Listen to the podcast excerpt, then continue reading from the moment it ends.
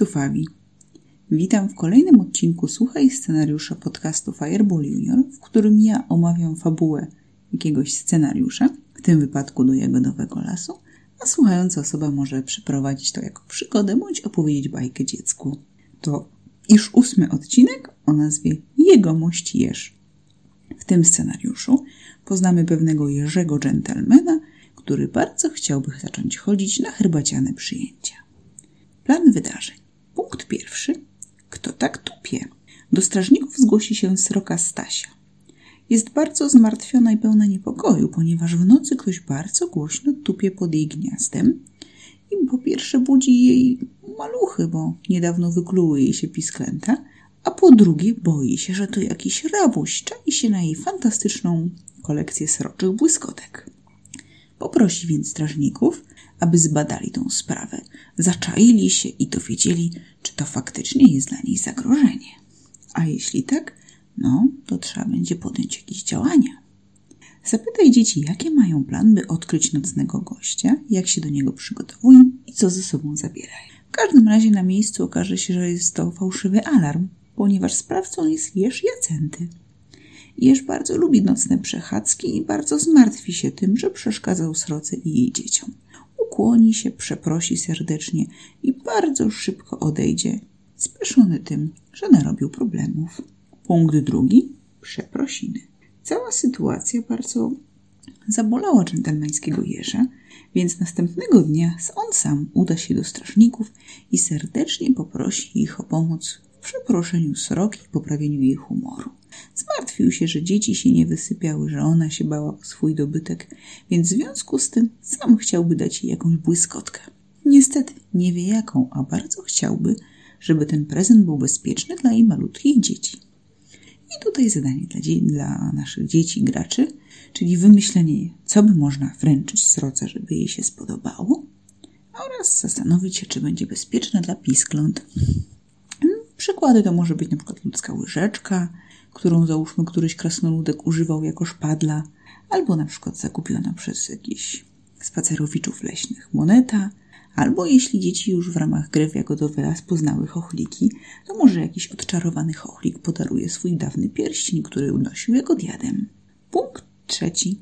A, w każdym razie sroka bardzo będzie wzruszona tą niezwykłą uprzejmością. Punkt trzeci. Jacenty.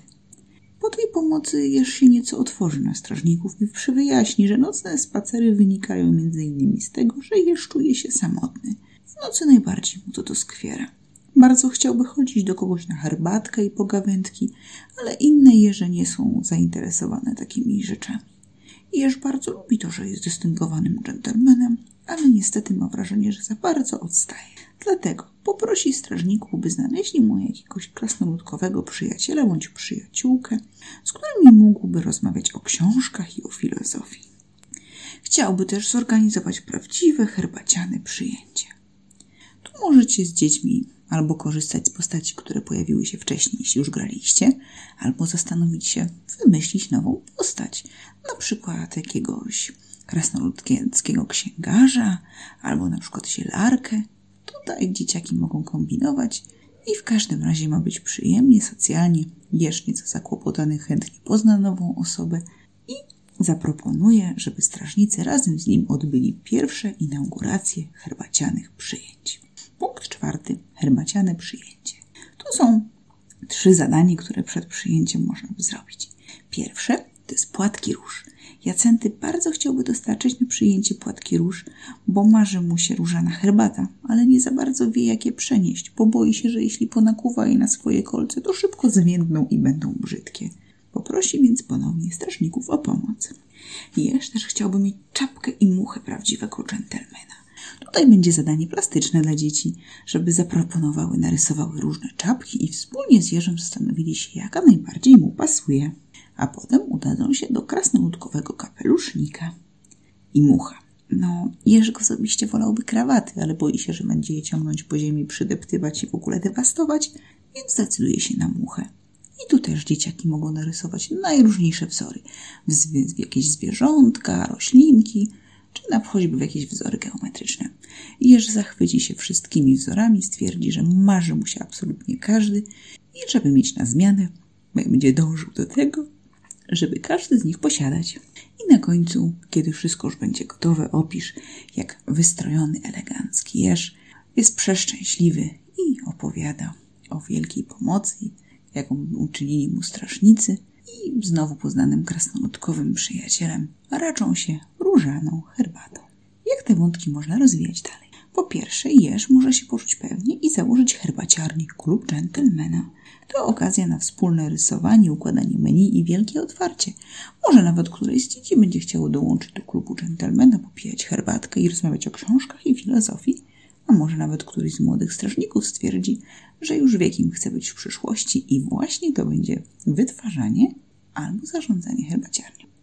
Po drugie, można zrobić jakąś misję poszukiwawczą, żeby zdobyć materiały na nowe, piękne muchy dla jeża, być może też również jego gości w klubie dżentelmena.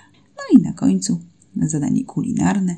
Można z dzieciakami zrobić misję pod tytułem robienie różanej marmolady, którą będzie się dodawało później do herbatki.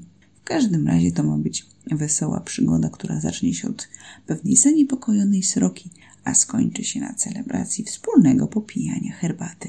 Życzę dobrej zabawy.